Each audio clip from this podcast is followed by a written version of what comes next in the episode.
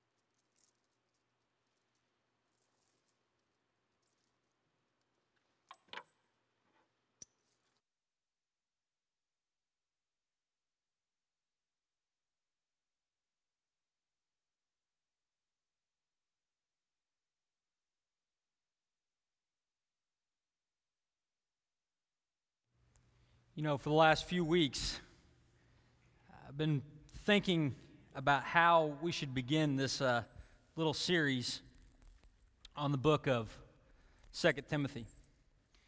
And uh, as I talked it over with uh, Greg Hill, we uh, decided that this would be an appropriate way to begin. Uh, Second Timothy is maybe the most personal book in the New Testament.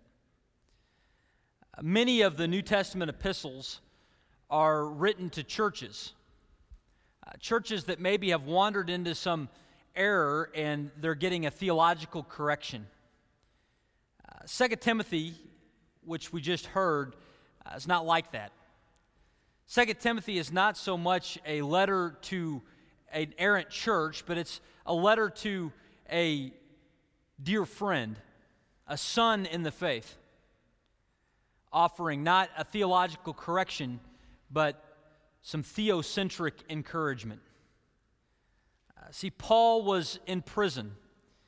He was in a dungeon, and, and, and the, the, the, imprisonment that Paul was experiencing at that time uh, was different, maybe, from some of the other Roman imprisonments that Paul had had.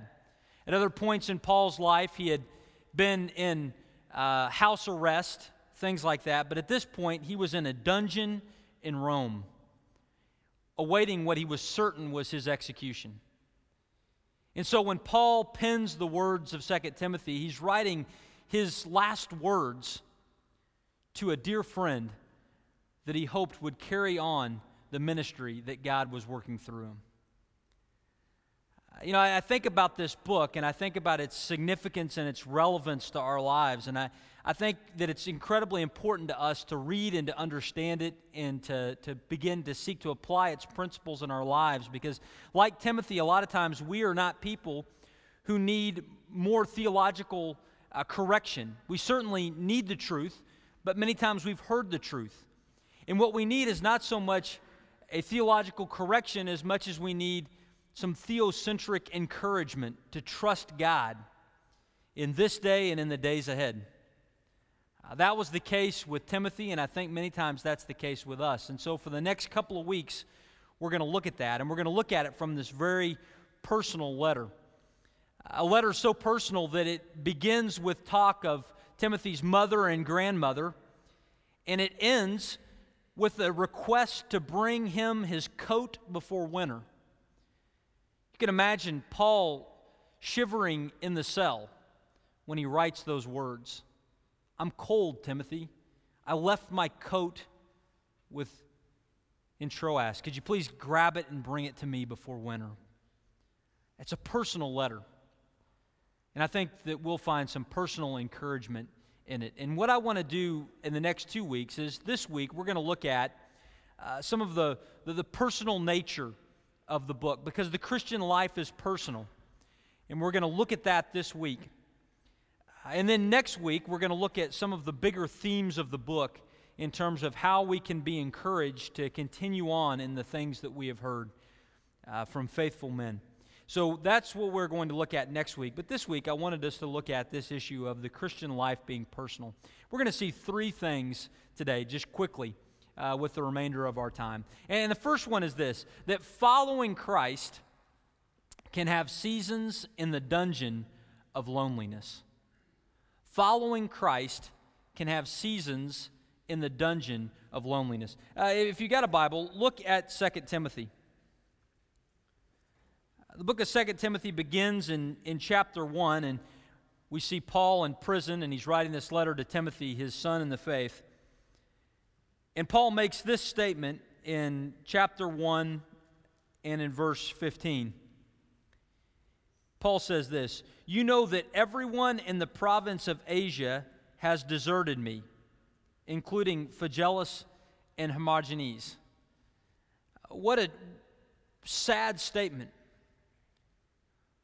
As Paul writes this, he says, Yes, I'm in prison. Yes, I'm in a dungeon. And the picture that you see there is a picture of a Roman style dungeon of the era. Uh, Paul is in this dank, dark cave, but the thing that draws his attention is not so much his living conditions, not so much uh, how much his place of residence smelled or how evil or mean the guards were or his awaiting brutality at the hands of the Emperor Nero. Paul doesn't focus on those things. Instead, Paul's mind goes to an even more painful fact, and that was that he has been now deserted by all of those in Asia. Probably what he means is that in the city of Ephesus, which is a city where Paul had an extensive ministry, which is a large prominent city in the province of Asia, that upon Paul's arrest, they all backed away from him. They all let him be. They all pretended not to know him, similar to Christ's disciples on the night of his arrest. See, it had gone from being fashionable to be seen with the arising apostle to being criminal to be seen in his vicinity. And Paul had apparently lost many friends in the province of Asia as a result.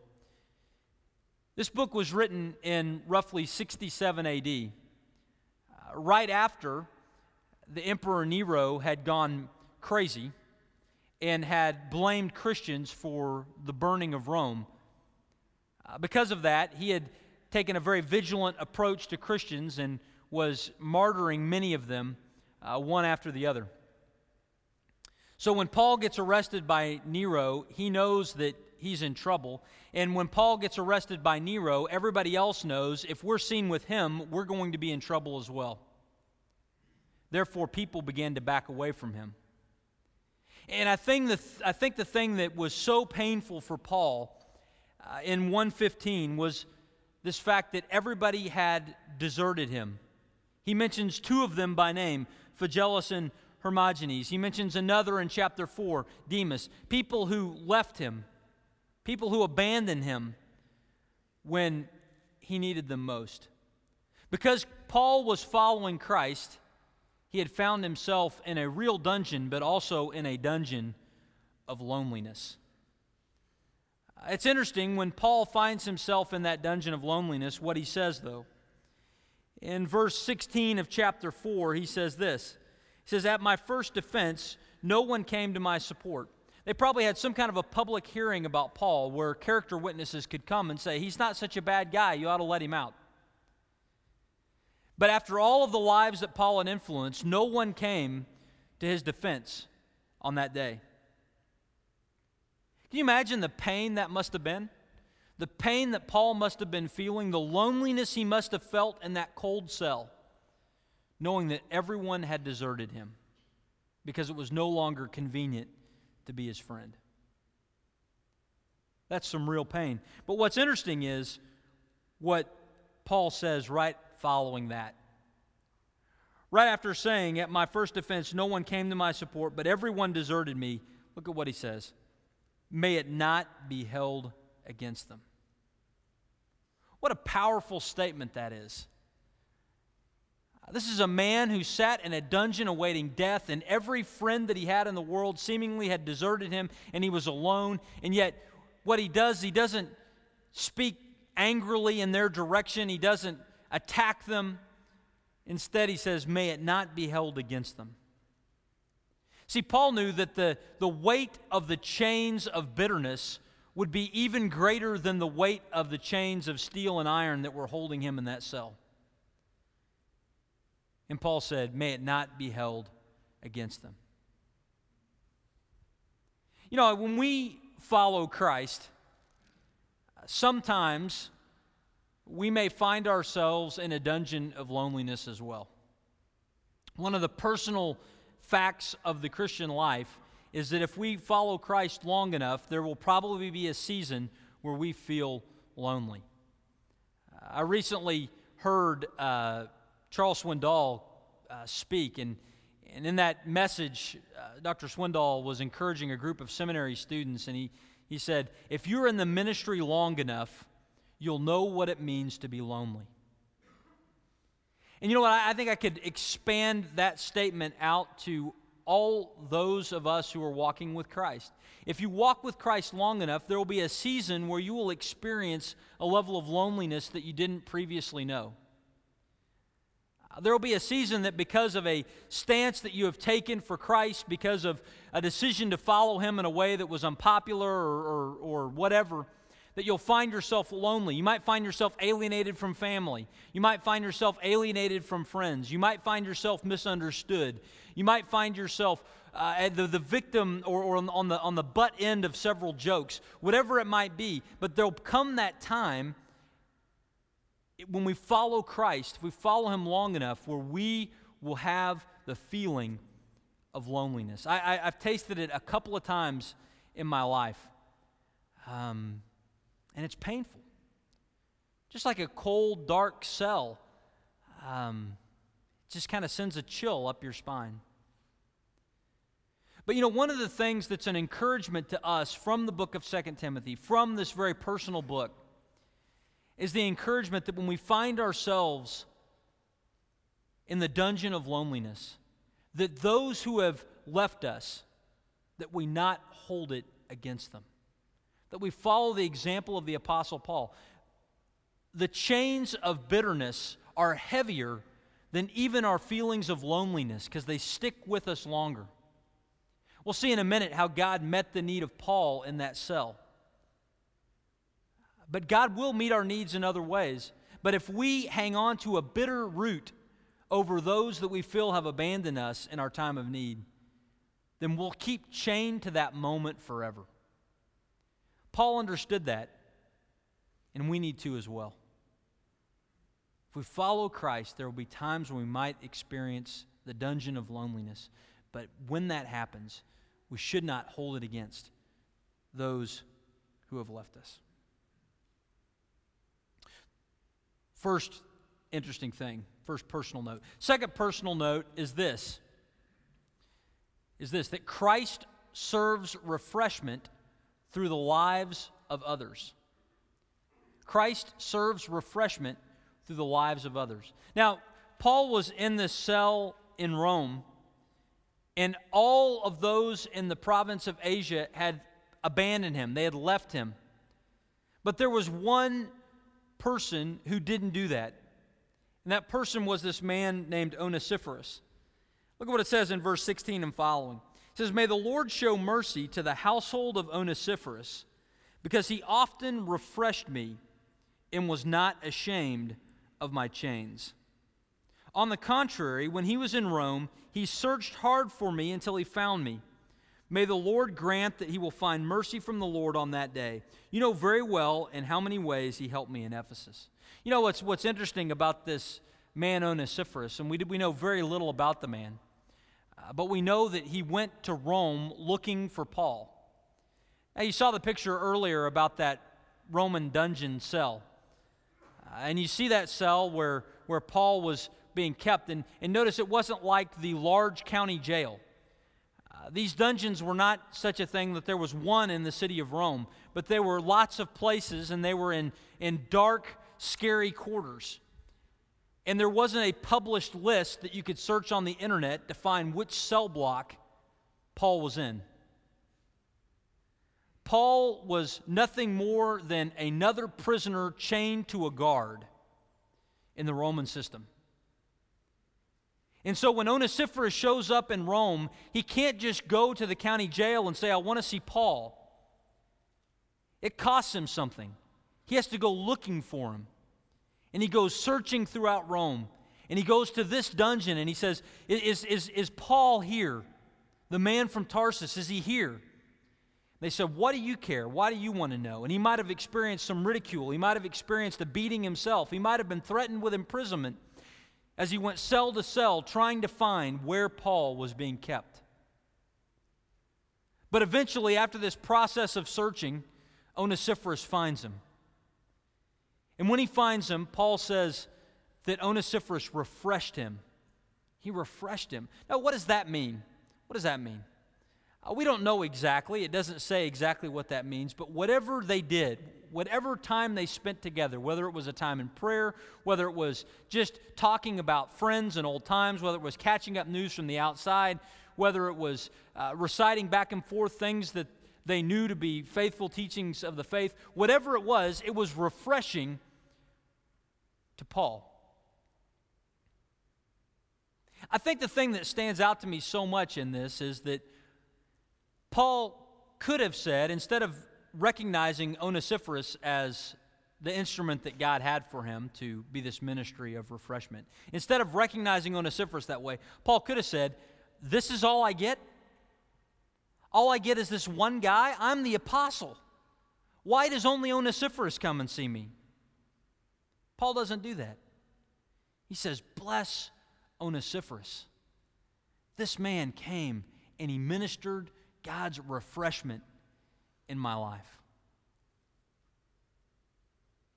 You know, I, I think that the application of this, again, very personal part of the Christian life is, is very important for us to see. Uh, you see, because we'll, we'll find ourselves in that dungeon of loneliness. We'll find ourselves in that closet of despair. We'll find ourselves in those dark moments in our lives. And when we do, we ought to look for refreshment to come to us. And to look for that refreshment to come many times through one of God's people. And it might not be the guy that you thought it would be, or the girl that you thought it would be, and it might be the person that you hoped it would be. But when that happens, when someone shows up, whether it be to pray with you or to encourage you or just to, to talk with you or to take you to lunch or whatever it might be, I, my prayer is that, that we would not go, This is all I get. Out of all the encouraging things I've ever done in my life, this is it. Because the reality is that that's just the way God works. Onesiphorus was not just another guy, Onesiphorus was God's minister of refreshment to Paul. And Paul saw it, and he received it, and he was encouraged. And when we find ourselves in that dungeon of despair, have your head on a swivel looking for Onesiphorus coming to encourage you. Second part of the application of that, though, is this the encouragement or the refreshment that we receive uh, is, is encouraging to us. But, but think about this Is there anyone in your life that God wants you to be onesiphorus to?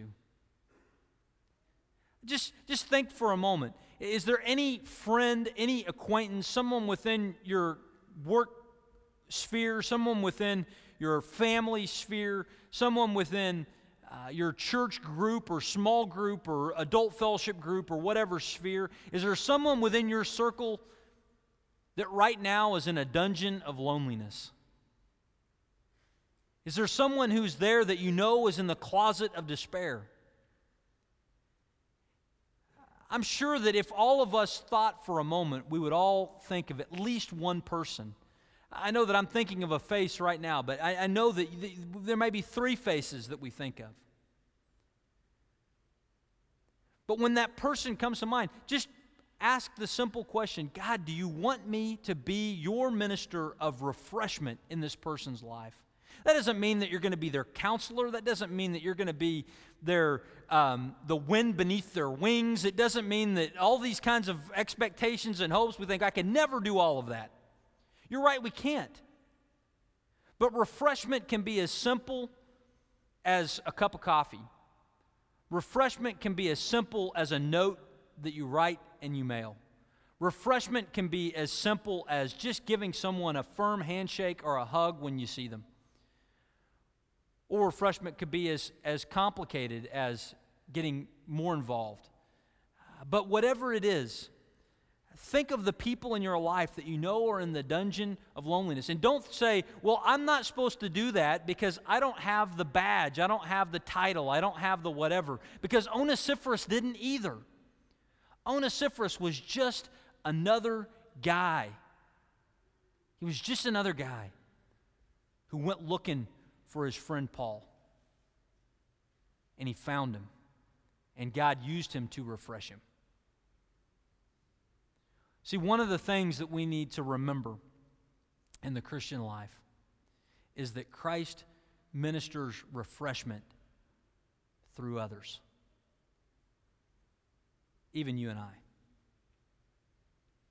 And he does that because he loves us. You know that?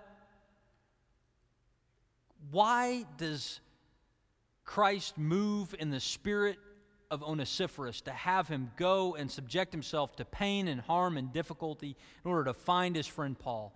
God does that because he loves Paul. Because he loves Paul and he wants him to see and feel it with flesh and blood. You know what? The same is true for all of us. When we get involved in a ministry of refreshment, we shouldn't do it out of guilt or out of uh, arm twisting or anything like that. Uh, we should do it because we sense the Spirit of God working within us to go alongside a brother or sister in the faith and just tell them that God loves them, but to do it in the language that we understand of time and coffee or whatever. Those are a couple of the personal things that we see from this book. A couple of the personal observation the dungeon of loneliness and the ministry of refreshment. But the third thing that I think is really important for us to see uh, that this week is that is this fight to the finish. Fight to the finish. And one of the most famous sections of 2 Timothy is the way the book ends. And it ends with Paul's acknowledgement and understanding that his life is quickly drawing to a close. He didn't know if he would die at Nero's sword that day or 60 days from now. But he knew that it was coming. He was certain that he would not be released. And so, given the fact that he knew that death was imminent, he uh, writes these words. Yeah, some of you may have read or heard the last lecture, which was a Carnegie Mellon professor who knew he was dying and he penned some words. The Apostle Paul knew that his days were numbered, and so he writes these words to Timothy as he reflects on his own life. He says, For I am already being poured out like a drink offering, and the time has come for my departure. Eh, that, that, that picture of poured out like a drink offering, that we, we, I think we kind of understand what that means, but in reality, in, in, in uh, Jewish worship practice, after the sacrifice of animals was made, the last thing that would happen before the sacrifice was done was some wine would be poured out. That was the signifier of all of the believer, all of the, the worshiper pouring out their life before God. But when the, when the, when the uh, wine was poured out, then the sacrifice was over. It was done. It was finished. So Paul's drawing on that image when he says, I'm being poured out like a drink offering. In other words, the sacrifice that has been my life is about over. And the time has come for my departure. Then he says these three great phrases I've fought the good fight, I've finished the race, I've kept the faith. We'll talk about the faith that Paul kept next week. But those three phrases really indicate that Paul had remained faithful, that he had kept the course, that he had walked with God right up to the end. That he sat in that cell not as one who was running away from God, but as one who was clinging to his God. That was where Paul found himself at this point in his life. And he says, Now there is in store for me the crown of righteousness, which the Lord, the righteous judge, will award to me on that day, and not only to me, but also to all who have longed for his appearing. Paul was looking forward to the fact that this crown of righteousness, the full righteousness of God, was going to be his. He was going to be in the presence of God. And this was not something that just went to the spiritual elite, but this was the prize of all of those who follow Christ. When we usher into eternity, there's a great reward that is waiting for us. But, but Paul is extra excited in his last hours because he's not limping into the kingdom. He's not running away from God when he's taken to the finish line. He is running right there with God, and he has a sense of triumph when he says, I have finished the race and I have kept the faith. I have fought the good fight. You know, I, I was thinking about Paul's feelings here and Paul's sentiment here, um, just in regards to us. And you know, I, I think that, truth be told, all of us want to end this way. I really believe that. I believe that every person in here wants to end this way. If we really think about our last day, think about your dying day. Many times we have no idea when that is. But let's just imagine for a moment that you knew the day that you were to die how would you want to end? Well, I believe that we would want to end well. We would want to end clinging to Christ, as Paul did in that cell, not, not running away from him like Phygelus and Hermogenes and Demas, who loved this world so much that had walked away from their stance of faith in Christ. See, we don't want to end our lives that way. We want to end our lives well, and Paul gives us that example. You know, I was thinking about a picture um, that might help us to grasp this a little more. And I, and I thought about um, running a marathon. And uh, last January, uh, I ran in the Walt Disney World Marathon. Some of you know this, um, but actually, ran is a very generous term. Um, I participated in the Walt Disney World Marathon. And uh, that is the start line to this race. That was the actual start line um, from the race that, uh, that I participated in. And at that start line, there were 18,500 crazy people. Um, I mean, crazy. Um, there was one woman dressed as Cruella de Vil with 11 men dressed as Dalmatians chasing her for 26 miles. There was another uh, family that was dressed up as the Incredibles, full red body. This is 80 degrees Florida, people. Full red bodysuits, eye mask, and everything, the whole nine yards. Um, there were many other flamingos from Fantasia and stuff like that, but all out on this on this race and on this on this run. 18,500 crazy people began this race, um, and, and I, I was one of them. And you know what? At mile 16 of that race, I got a cramp in my foot that made it really impossible for me to, to run anymore.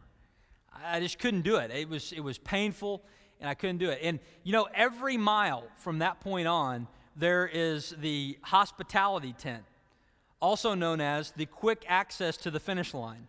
Um, if you enter this tent, um, and they can't quickly get you back healthy, they'll put you in a van and drive you to the finish line. Uh, that's an option that's available. Uh, so from mile 16 to mile 26, I had 10 chances for the car ride to the finish line. Uh, and I decided not to take any of them. And I just kind of walked along, um, ambled along. I thought, I'm just going to finish this thing. I'm just going to finish. I've not come this far to not finish. So I, that, that's, that's the progression. I get all the way to the last uh, half mile, and I decide I'm not going to walk across the finish line.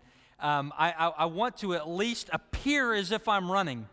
Um, so I decide that I'm going to try to begin running. So I kind of start shuffling my feet, and if you really compensate by moving your arms a lot, it looks like you're going faster than you are.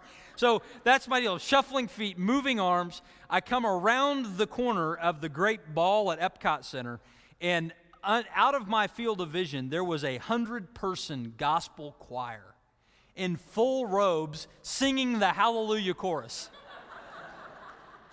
Suddenly, I'm totally transformed no longer am I a cripple with a cramp in my foot, but you know, I'm Michael Johnson, and I'm jumping up and down, and I high five the conductor, and then I make another turn. I come around the corner, and there's the, the full, you know, grandstands where the crowds, and I'm, I'm you know, raising the roof with a crowd down the way. I, I turn, and there's, there's Chip and Dale, the characters. I hug one of them, I high five Pluto, and I cross the finish line.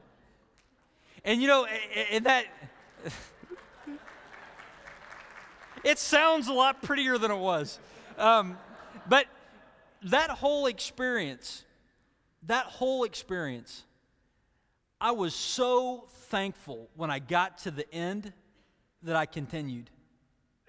You know what? If I had taken the car at any point down the road, I would have still gotten to the finish line, but it would have been, it would not have been as glorious. It would not have been as, as meaningful. Sure, I would have eventually gotten over it. I would have had a, a Coke and a smile, and it would have been okay. But I kept, I kept moving. And so when I did, when I saw the choir and when I saw the finish line, it was a totally different experience. And I say that because in the Christian life, our destination is secure. The crown of righteousness will be ours if we have placed our faith in Christ. And so it's not about per- persevering in our faith, is not about earning the crown. Perseverance in the faith is about relishing the end when, like Paul, regardless of our circumstances, we could look around at the end and say, I have finished the fight, I have kept the faith, I've finished the race. That's the way I want to end. That's the way Paul ended. And I think that's the encouragement to all of us to finish the race.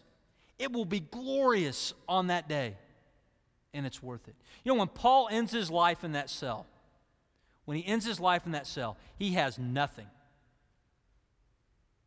but he has everything. You know, Demas, who's mentioned in chapter 4, He wanted everything. He wanted everything. He, his love for the world was greater than his love for Christ, and so he followed off after those things. He wanted everything, and so he got nothing. In our lives, in our lives, it is so worth it to fight to the finish. To fight to the finish, to remain true to Christ, to cling to Him and to the finish. Because on that day, it'll be such a celebration. I'm going to pray in just a moment, and then we're going to sing a closing song. And, and the, the song that we're going to sing as we close is uh, the song Be Thou My Vision. There's a great line in that song that says, Riches I heed not, nor man's empty praise. Thou mine inheritance now and always.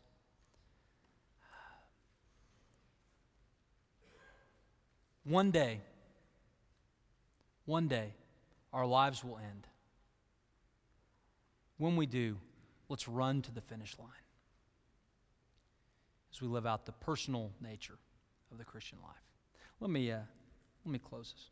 Father, I thank you for today, and I thank you for the time you've given us to look into your word and to get a picture of just some of the personal facts of the Christian life the loneliness that we might experience, the refreshment that you offer, but the joy of finishing well. And Father, I pray that we would trust you and that we would believe you and that we would run to you on that day. Uh, we pray these things in Jesus' name. Amen.